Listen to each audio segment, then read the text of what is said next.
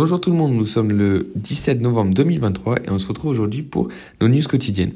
Donc aux États-Unis, on a une économie euh, très solide puisqu'elle résiste premièrement à l'inflation et à la politique monétaire de la Fed.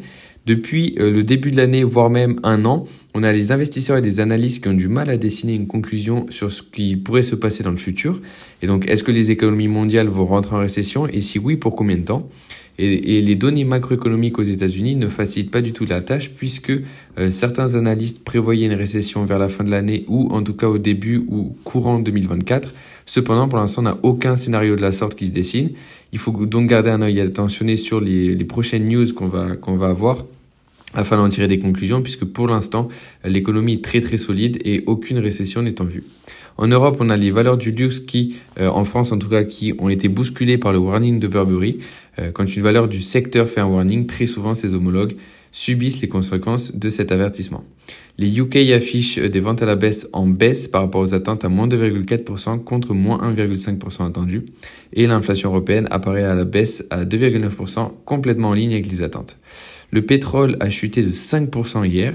au niveau de la microéconomie, on a Kering qui émet 800 millions de, livres d'obligations à 3 et 9 ans.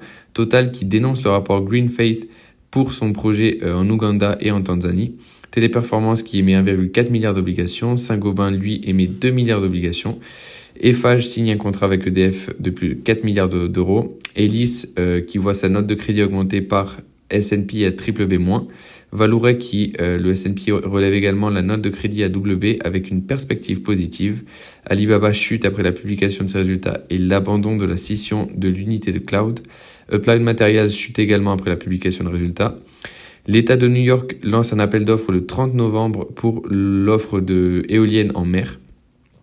Euh, Apple qui aurait pris du retard sur le développement des puces censées remplacer celles de Qualcomm, General Motors qui euh, donc euh, qui a trouvé en tout cas un accord sur la hausse des salaires, Google qui retarde la publication de Gemini, donc l'intelligence artificielle qui est supposée concurrencer OpenAI, Meta lance des outils d'édition vidéo basés sur l'intelligence artificielle, Amazon lancera la vente de véhicules en ligne aux US l'année prochaine et IBM retire ses, publicités de X après une avalanche de tweets euh, controversés d'Elon Musk. Et enfin, Footlooker devient le partenaire officiel de la NBA.